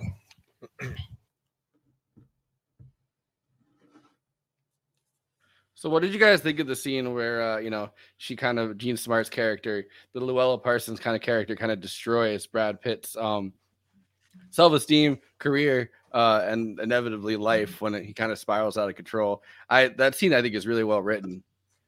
Yeah. Yeah. I was like, oh Mm-hmm. boy. I mean, it, I mean, again, like his character is definitely based off of John Gilbert for sure. And also too, apparently Nellie was supposed to be based off of Clara Bow when uh Emma Stone was supposed to play her character. Did you guys know that? Yeah. Uh, what I was I was gonna ask earlier, and then I completely forgot. Um, do you guys think this movie would have worked? I I don't think it would. It definitely wouldn't have worked as well. Which I don't even think it worked that well in general. But like, I feel like with Emma Stone, it wouldn't have. Yeah, I mean, I Emma agree- Stone's yeah. talented. I, I'm not gonna, you know, knock her, but I don't know. Yeah, Yeah, I, I feel don't- kind of I- She has, a, she has a very you know- silent movie face. Yes, She like a- she yeah. does. Yes. But I just don't. Yes. And Margot Robbie kind of doesn't have a silent movie face. I mean, No, but it's so that's why I was like, huh, okay. But again, I just feel like Margot. I mean that, that actually explains uh, Amazing Spider-Man because it was you know nothing but like, "Hey, I'm Mary Jane." See, and ah, so he's like he's like watching it. He's like, we should get Tobey Maguire and uh, you know, and Emma Stone up in here, and uh, yeah, uh, too too too bad James Garfield's not available. Um, we'll have him play the guy Um, who's eating the rat. Yeah, I, I just I think that scene's so devastating in it. So I mean, it, it definitely it prepares you for his inevitable uh, suicide scene, which is obviously really sad because you like you feel for the guy. I mean, Yeah. you know, like I, I liked Brad Pitt in this. I like Brad Pitt in most things. I I never expect to like Brad Pitt in things because I feel like I feel like he's like kind of uh billed as kind of like a lightweight actor, and he isn't. But like my my favorite just- my favorite Brad Pitt role is when he played the Vanisher in Deadpool 2. I uh I, re- I really liked watching Twelve Monkeys when uh when he's just out of his fucking mind. No, seeing Twelve Monkeys in the '90s made me a fan. Um, you know, like like because because uh, I skipped because I watched that and uh, Thelma and Louise right about the same time, and I was Mm. just like, oh, okay. Well, and then that, that kind of I guess brings us to the you know the movie that this is most uh, compared to, Once Upon a Time in Hollywood, which amazing movie. Starred Brad Pitt and Margot Robbie. Yeah, and the, this movie's being compared to that a lot. I don't think that that helps it out because uh, Yeah. that movie is just so fucking good. I I And- watched. and then uh, Bruce Lee is, is all over this movie, and it's crazy. I watched I watched uh, Once Upon a Time in Hollywood in the theater.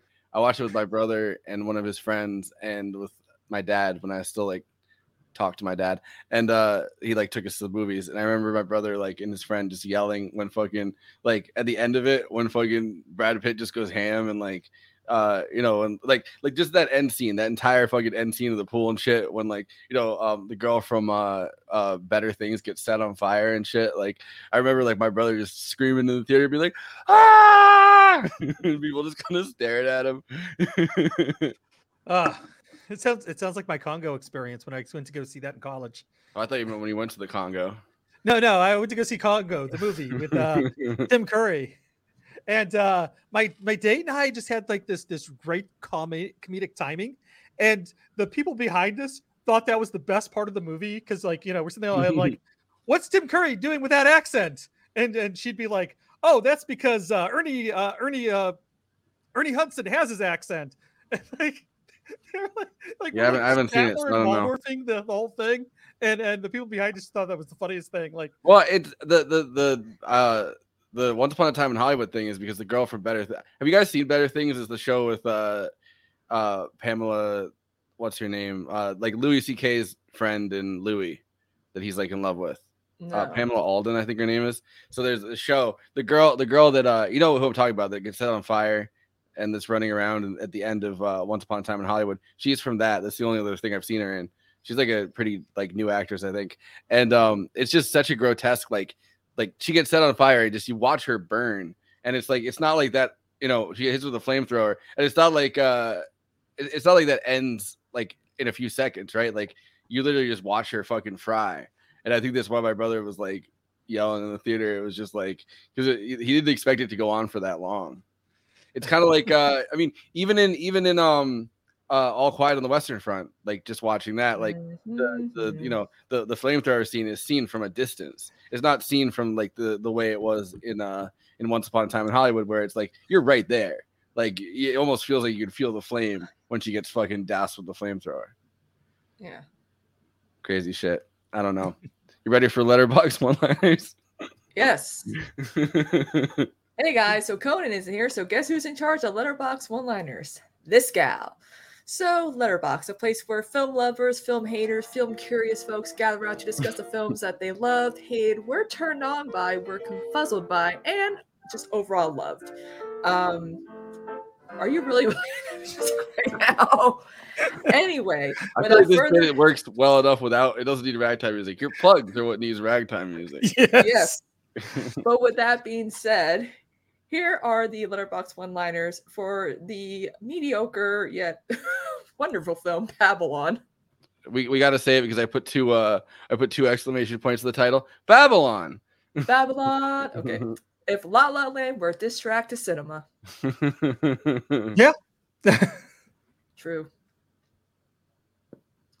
Overstimulation at its finest. Yeah, I, I feel like there's almost like a, a spectrum to the ways you get overstimulated in films. Like this is one part of the spectrum. I'm not saying it's one side of the spectrum, but I feel like um Uncut Gems is another. Uncut Gems is Watch another. it when you're uh, high, man. It's fun. It's watching Uncut Gems when you're high. No, watching this film when you're oh, high. I'm sure when you're watching this film when you're high. I haven't I haven't like you know taken edibles in a while, but watching Uncut Gems and edibles. I mean, Oh. I've talked about this. Gave me a fucking panic attack. I we I told that story when we were uh Yeah. Oh, I don't think edibles would really work with this movie because that, that ending, you know, whenever they get down, go down to the levels of hell, you, you'd totally freak out on edibles. edibles wouldn't work for this movie because at least for me because I couldn't watch something for three hours on edibles. I just I did. It was great. Thank you, Margot Robbie, for that scene. Yo, I, I do like when they're talking about it in the fucking uh, in that clip, and they're like, "Oh, his direction was uh suck harder," and it's like, You, you know what I love though is the, the one scene where um uh she's like and she puts ice on her nipples. She's like, I don't put ice on my nipples, it's natural. And then she like runs backstage, puts ice on her nipples. That's a Jean Harlow thing too, by the way. Jean Harlow would do that. ah, see, you gotta put the ice on the nipples. if you want to make it in Hollywood, kid, ice on the nipples. That's what you got to do. Who called it Babylon and not Cocaine Margot? True. I mean, cocaine, yeah. Mar- cocaine Margot to the polls. uh, Two and a half. Good movies have piss and shit and blood and vomit in them. Yeah, it's it's hilarious back to back to do um this movie and uh Triangle of Sadness, which I'm sad you weren't here for it because all of us wanted to hear your take on it, but we will on Sunday when we do the Oscars, I guess. Uh, Yep. But um, yeah, like that's another movie that has literal piss, shit, blood, and vomit in it. Yeah. Literally. he, uh, you know, they what's the thing? I was shitting and pissing and something. Once upon a time in Hollywood, but in the 20s. yeah, I mean, I don't think it benefits from that comparison though, because that movie's so good. Yeah. Yeah, I mean this is this is a mediocre movie that has lots of really great things about it. Yeah. This is like a beautiful, beautiful yet mediocre uh, movie. Like I'm assuming some of those silent film stars. Mhm. This review may contain spoilers. I can handle the truth. A lot of people wrote that one in. but yeah, those were the Letterboxd one liners for Babylon. You can find Forrest up there over at Movie Extravaganza. He always does all the films that we go over. If you are wanting to look at some interesting reviews, Jay Andrew World's got you because he's watching all the shit that you probably don't want to watch. And Conan's obviously on there. Follow him for the Criterion Challenge, and I'll come back eventually. um my my review for this i'm gonna try to do it off the top of my head i guess but it, it was something like uh if you gave if you gave ryan murphy um shrooms and made sure he had a bad trip and then asked him to describe the plot of singing in the rain that's this movie. That is Yeah, so true. I compared it to that uh to, to that movie uh where where um uh Werner Hargog uh Hogar what Werner werner herzog?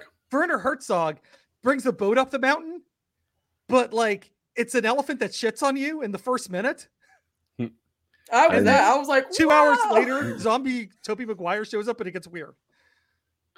i feel like there's definitely a joke in there where you could be like that elephant is a symbol of the republican party as like they you know they're like they're like going downhill and they're all trying to save it and the elephant shits on them that's like the republican party and its voters But I think it is time for the plugs. All right, kids. See, all right. We we Yeah. we're doing the plugs. Brought to you by uh, brought to you by Lockheed Martin, Raytheon, and of course, asbestos. Asbestos. Put it on all your food. It's as best as can be. Oh wait, I'm getting a commercial in the middle of my ragtime music. Haha. When, uh, when Um, someone gets brain damage from asbestos, they're doing asbestos they can. That's Oh, right. That's as terrible. best as can be. Hmm. But anyways, was- you're watching us on YouTube, so please do those. Oh likely, wait, uh, we're still you making know, jokes. around. No, I was most likely like around asbestos as a kid because uh, they didn't take the asbestos out of the City SUNY New Paltz buildings where my mom worked, and like I spent a lot of my fucking time uh, until I think like 2012 or something. Like, Well, anyways, right now, if this thing will play, you're watching us on YouTube, so please do those YouTube things like, comment, subscribe, hit that bell, ding ding, and please watch the video to the end because you get much better music than this ragtime music. Let me tell you, kids. you sound like a gay man on cocaine. Isn't, isn't that how they used to do this stuff? Ah, see. Yeah, see, I'm a gay man on cocaine. Great. Follow us on Twitter. You realize I'm clipping that, right? probably um but yeah no follow us uh follow us on twitter. We got a facebook and we got an instagram. So if you want to uh, check out uh, artwork before the show starts uh see see other fun things uh sometimes we have wacky conversations. Um like right know. now. yes like right now. Sometimes, but yeah follow sometimes on I your keep my uh, social you know, media network. sometimes I keep my plug that's that's actually called the count. You know, his name's the count, and uh, you know, I, I keep him by by my side while we do the after party. He uh he slips me a little, you know, he slips me some of those bennies. You know what I mean? Like uh, right out of the inhaler actually, and I and I keep popping them, and then you know the after parties they get wild for that reason. You know what I mean? What show was that guy in, by the way? That guy was in some uh, sesame street no, the, the, the count in this, the guy that has the cape on, that's like the guy that uh that that he goes to see Tobey Maguire with. Oh, that guy. Yeah, that guy in this is like, call me the count. This- oh I Yeah. want to suck your blood. but, uh, so that that guy was in some like show for like a season or something, and he was really annoying. He was like, it was like a show that was supposed to be like The Office, I like and he was supposed to be like the Dwight Schrute kind of character. And Sorry, sorry, I, I don't know what you're talking about. But uh, you know what we do know what we're talking about is we have a Patreon, and the big thing about the Patreon is you can get access to our bonus content, our after parties forever. So uh, yeah, Yeah, see, you'll live forever. Don't worry. live forever in the after parties. Um, Conan is not with us, but uh, really important. Um, uh, if you want to have uh, more Conan in your life, you can get that this week because on Protonic Reversal, he's going to have uh, Donna Diane of Juno, uh, which is going to be really exciting. She's uh, kind of reinventing heavy metal music, and uh, like uh, check check out her music video if you uh, want to know what we're talking about. Um, and uh, also, the big uh, news is that Caterwall tickets are for sale right now. So please go to caterwall.org, get your tickets, um, uh, show up. You might recognize a few people doing media work there. Uh, Yeah, it's uh it's it's the 26th, 27th, 28th, and 29th. And uh, you know, it has this great list of, of, of bands that are playing. Uh you can see it at yeah, including Action Chief and and uh, Conan Neutron and the Secret Friends at the same at the same place. and uh, and Moon Pussy. Never heard of them, but their name is is, is Moon Pussy. That's nice. Sounds great. I love it. That sounds great. On uh, on Monday that week, they have a surprise secret band. Excited to hear about what that is when they when they surprise everyone. But this is the website Caterwall 2023. Four day passes are on sale right now. Yeah, There's so so check that out. with, uh, there's a playlist with all the band music. You know. Yeah, and, and if you if you dig this, what you're hearing right now, it doesn't sound anything like any of this. Yes. yeah. See, Caterwall Festival Hey, Caterwall 2023. Festival. Um, but but all if the best you do in want to have ragtime. some, if you do want to get some Conan music in your life before Caterwall, go to neutronfriends.bandcamp.com and you can uh, order uh, Dangerous Nomenclature, which is the most recent album, or of course, um, I forgot the name of the album I did the uh, cover for the, the single I did the cover for. Again? Um, what is it? Cry Bullies. Cry Bullies. It's Cry Bullies. There you go. I know what it is. The one- it's the one that's about my Twitter output. the people But that yeah, I, I did the uh, I did the album art for uh, the uh, single "Cry Bully," so you can go check that out if you need more Conan Neutron music in your life. Take it away. Heavy metal ragtime. So, Christina, you got a Twitch channel, yes. and uh, you got anything uh, planned this week? Uh, I'm uh, I'm actually going on Dig on America tomorrow night on Twitch. That's gonna be fun. Another podcast stream to go on. But I'm streaming after this, so yeah, you're uh you're invited all over the place. Damn. yeah, Uh, yeah. you were on uh what um Worst week the- yet. Yeah, yeah. That was fun. Yeah. Oh yeah. They Um, really want to come on this podcast. They're they're like, when we getting on this? Oh hell yeah. Well, Which I've is been nice. like I've been, you know, like cool with uh with Kennedy for a while. They like actually sent me work um yeah, the, the doing, conservative uh, uh, commentator.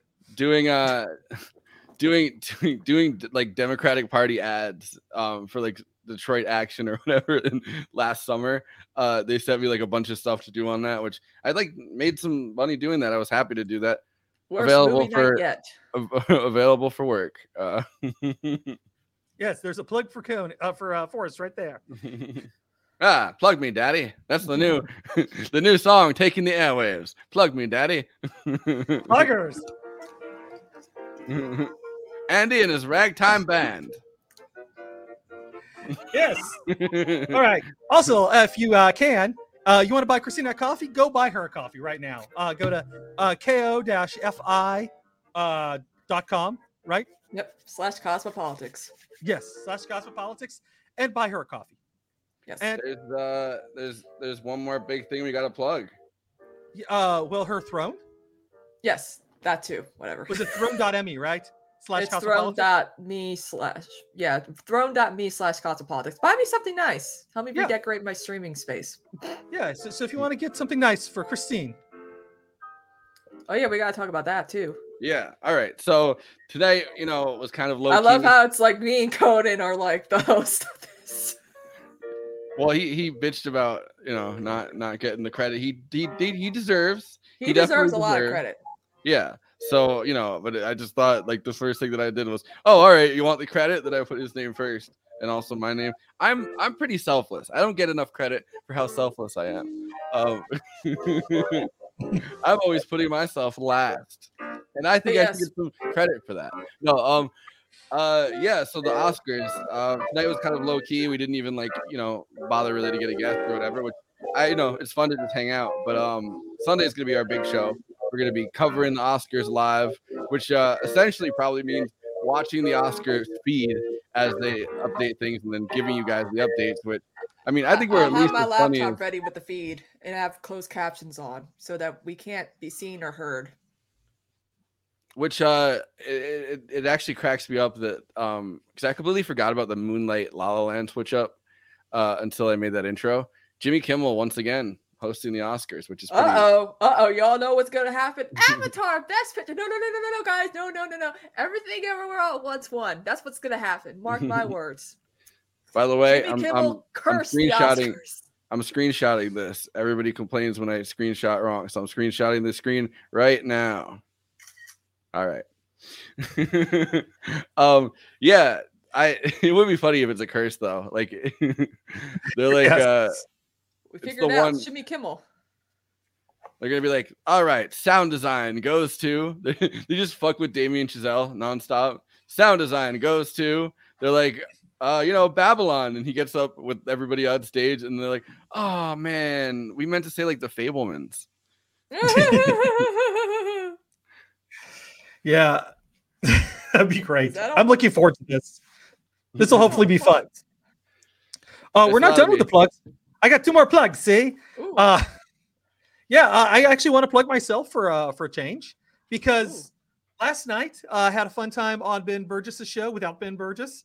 Uh, you can, but you can uh, catch if you uh, uh, subscribe. You can see me reading the poetry of Jordan Peterson. Oh boy. Oh, I, I have so many so many curse thoughts in my head that I want to you know get rid of. You know, the crazy thing is the song he uh, wrote and performed actually is pretty good. Trans, gems, bands, No, it's, bands. it's it's crazy. It's it's it's absolutely nuts. Um, the poetry is horrendous. They're like these uh, little couplets where, where he uh, saw, uh rhymes about child abuse. Um, most of them end about like children being raped. It's really disgusting. There once was Um, a young kid named Danny. He got it right in the fanny. Jordan, Not that far off. But they're all in alphabet. It's all alphabet. So, so it's like it would start off with like somebody's name, and then like he tries to alliterate the first line, the first couplet of uh of it with uh uh is all alliterated too. It's it's it is horrible. It is it is some of the worst shit you've ever read. Um because some of them are All just these mean failed spirited. actors and singers, man, they just become conservative commentators. Well, have you guys seen the have you guys seen the uh the Michael Knowles uh acting reel? Oh God. I don't want to. Yeah. hi- Well, so he was only in he went to Yale for fucking theater. He was only in like a few web series and then made like a couple cameos in the background of TV shows before the Daily Wire like pity hired him because everybody at that fucking place is a pity hire. It's either it's either a pity hire of someone who is a failed screenwriter, failed producer, failed actor, or someone like either Jordan Peterson or Matt Walsh who uh, like just can't get a job anywhere else because they're just out of their fucking minds. So like he's he's the uh yeah he, he's the failed acting side of it. So that I, like I, I'm two-pack ready for the sequel that explains all of this called Babylon 2 Conservative Boogaloo. I will say Babylon 5 is nuts. Um, I love it to death, but it is nuts that it somehow goes from this to, to, to where they go in Babylon 5. You guys aren't ready for the Flacos, the big yes. That ain't Flacco plug, awards. right? But but I do have one last uh, um, uh, plug. Uh, this this is uh, Oscar month. Uh, Oscars always remind me of my friend Eric, who absolutely loved them. Uh, you know, and uh, since this movie does contain uh, an important plot point of suicide, I do want to say to people who who are out there hurting, hey man, uh, we care. Uh, take take care of yourself. There are some resources I'm going to give you right now if uh, if you need help. So um, you can call or text 988 in uh, the United States. Uh, that'll that'll get you help, um, uh, which is uh, fantastic. It's uh, that that that that number is so easy to remember too. 988. Yeah, I don't know Um, if like the number of suicides in the area by me has like gone up, but uh on the bridges now, all like on Mid Hudson Bridge, and I mean I think somebody jumped off the Rhinebeck Bridge and died recently. Like that's where they usually go because it's a it's a scenic bridge, I guess. But Yeah, uh, that's pretty high up. now they now put the the 988 signs when you go drive Yeah. past, and it's like the somebody cares. And I realized that they put up like now twice the billboards. I'm like, this is really a hard time for people. It is, and that's part of the reason why I wanted to do this because, like I said, you know, this is uh, eh, it. I'm glad we didn't cover the Oscars last year because I, I don't know if I could have handled it. Um, but And uh, uh, if you if you send me like a picture of your friend or something, I can do a little bit of a tribute. I'm gonna do some kind of intro for the Oscars, so I can. yeah, I can yeah. do- Um, uh, also check out uh, his movie uh, Scabs. It's a uh, gay vampire movie. Um, he has a small part in it. He plays a clerk. Um, he's also like does like uh assistant directing, camera work. Like like he's like all behind the scenes. But uh, he was very involved with that. And uh, Puddle Cruisers was his first on screen appearance. Um, was a uh, remember Broken Lizard guys, the guys who did uh um uh super was it Super Troopers? yeah. Was that yeah, yeah, the Bro- Broken Lizard guys. Um, they they uh he, he was in uh, one of their early films. Uh, they they, they as like a real small part as like uh in a courtroom scene. Um, which he he ended up like getting on set as an extra and got like an actual like speaking part. Uh, trucked them into giving him a speaking part, which is which is awesome. Uh, but uh, yeah. Um, Um, I had I had a friend that uh, I, I guess his older brother committed suicide, but um, I, I completely forgot I was part of this until he just announced that he released it. I think two weeks ago. Um, he had this movie he made called Suicide Eyes, where Hmm. he tried to like grapple with his uh his his older brother's death by like it, it was it was a crazy film shoot because I sometimes I do like short film shoots for people like you know like I get involved with it. I, I wasn't like shooting it or anything, but I was you know I was holding like a, a mic and like kind of helping out with whatever needs to get help helped out on the set. And he got like a coffin and everything and put himself in the coffin and like envisioned his own funeral, but as his brother. Like it was Hmm. kind of it was really touching. He did like this whole this whole film shoot. We like spent days doing it. He did another film shoot afterwards. Um, also spelled my name wrong on the IMDb thing, but but um yeah, I, he premiered that recently, and I don't know when it's gonna be. I think he's right now doing like theater, um, like in movie theaters. He's doing like uh, premieres of it, but at some point it's gonna be um available for streaming somewhere. Okay. Well, keep, keep us updated on that, so so we could uh plug it because uh, yeah, get get your work I out have, there. I have a I have a picture somewhere of uh he, he took a picture of himself and like as if it was his funeral and then got into the coffin. And there he had like uh, I think there was like 10 or 15 of us really like helping out with this entire film shoot in like a church and everything. And uh it, it was nuts like this guy kind of can like was able to watch his own, his own funeral back almost. Like uh I don't know he's a kid I knew from like middle school and stuff like for a really long time but um kind of fascinated to see that when it comes out on streaming Yeah, yeah, I'm looking forward to that too. Um, but just let me just run through a couple, a couple more numbers real quickly. Uh, so we got 988. Uh, the national number also is 1 800 273 8255. Uh, if you're trans and you need help, we, we love you. And you can call 1 877 565 8860. Uh, the uh, Trevor L- uh, LGBTQ uh, Youth Lifeline, um, 1 866 488 7386. And finally, the uh, if you're a veteran out there and you're hurting, um, we also care about you. And uh, we want you to call 1 800 273 8255 and then press one. All right. Um, yeah, I'll, I'll do a little bit of a. Um, I want to do some kind of intro for the Oscars. Not sure what I want to do yet, but you know, we have like a few days to figure it out. Um, I finally get my ADHD meds tomorrow, so I'm gonna probably start working on something tomorrow and try to. I'm gonna like send you guys like frantic texts of like, look what I just did, and it's just gonna be he's white over and over and over again. But I, I I'll work in some kind of tribute for your friend if you want to send me. Yeah, I'm looking forward to that where, where you're just like, he's white. and he's friend, he's white. yeah, well, yeah.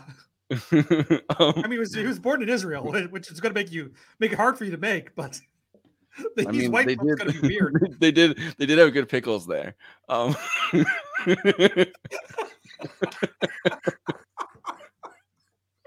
when I, when, I, when we were in the city, we went to a taco place, and you know I love pickles. Like you know, pickles are like one of my favorite things to eat. Like I, you know, and I, and I drink pickleback, so I go to the bar. Like I like, like I love pickles. And the like the one taco that looked really good was like, uh, it was like I think it was carne asada and uh Israeli pickles. And I was, but I was like, I was like, I don't want to eat these. These are Israeli, but but I like tried them and I was like, oh, I hate. that Man, this is good." apartheid pickles are great. but uh, Christina, let's uh let's hear some final thoughts. All right. So obviously, I'm a huge Margot Robbie fan. So anything she does, I'm going to watch. I just can't help myself. I love her. Was this film a masterpiece? No. But it did portray a really, you know, fucked up, you know, pre Hays Code Hollywood. Uh, the editing is great.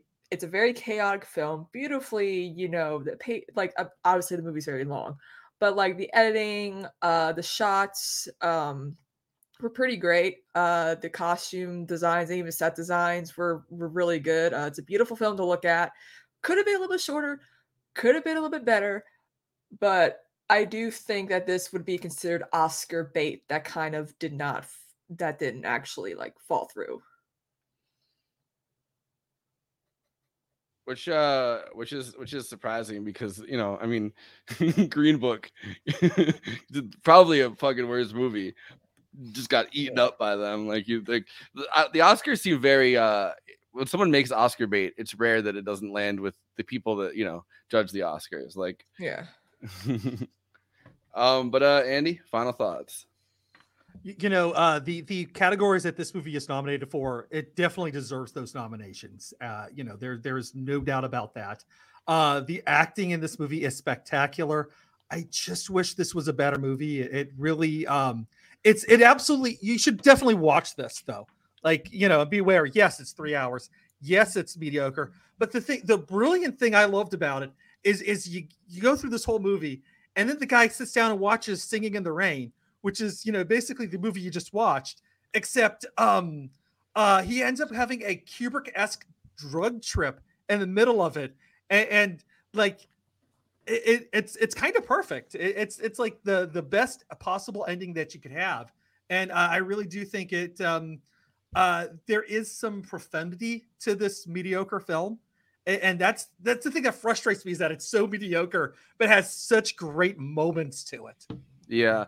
Well, and and I think that um a lot of people didn't like the ending. I I liked the ending because I think that you know the, the very beginning. I mean, he's coked out of his fucking mind, and he, and he, it, it, it- and we didn't talk about how much like drug use is in this movie. It's oh my god it's an it's like amount.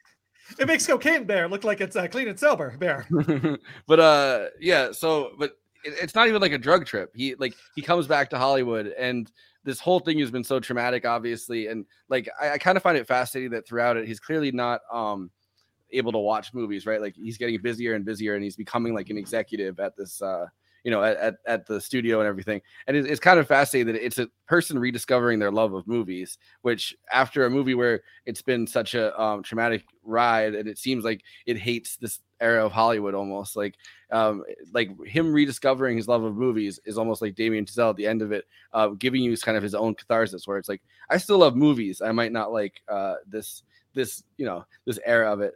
Um but this is this is my final uh playoff andy can you do the the uh the ragtime?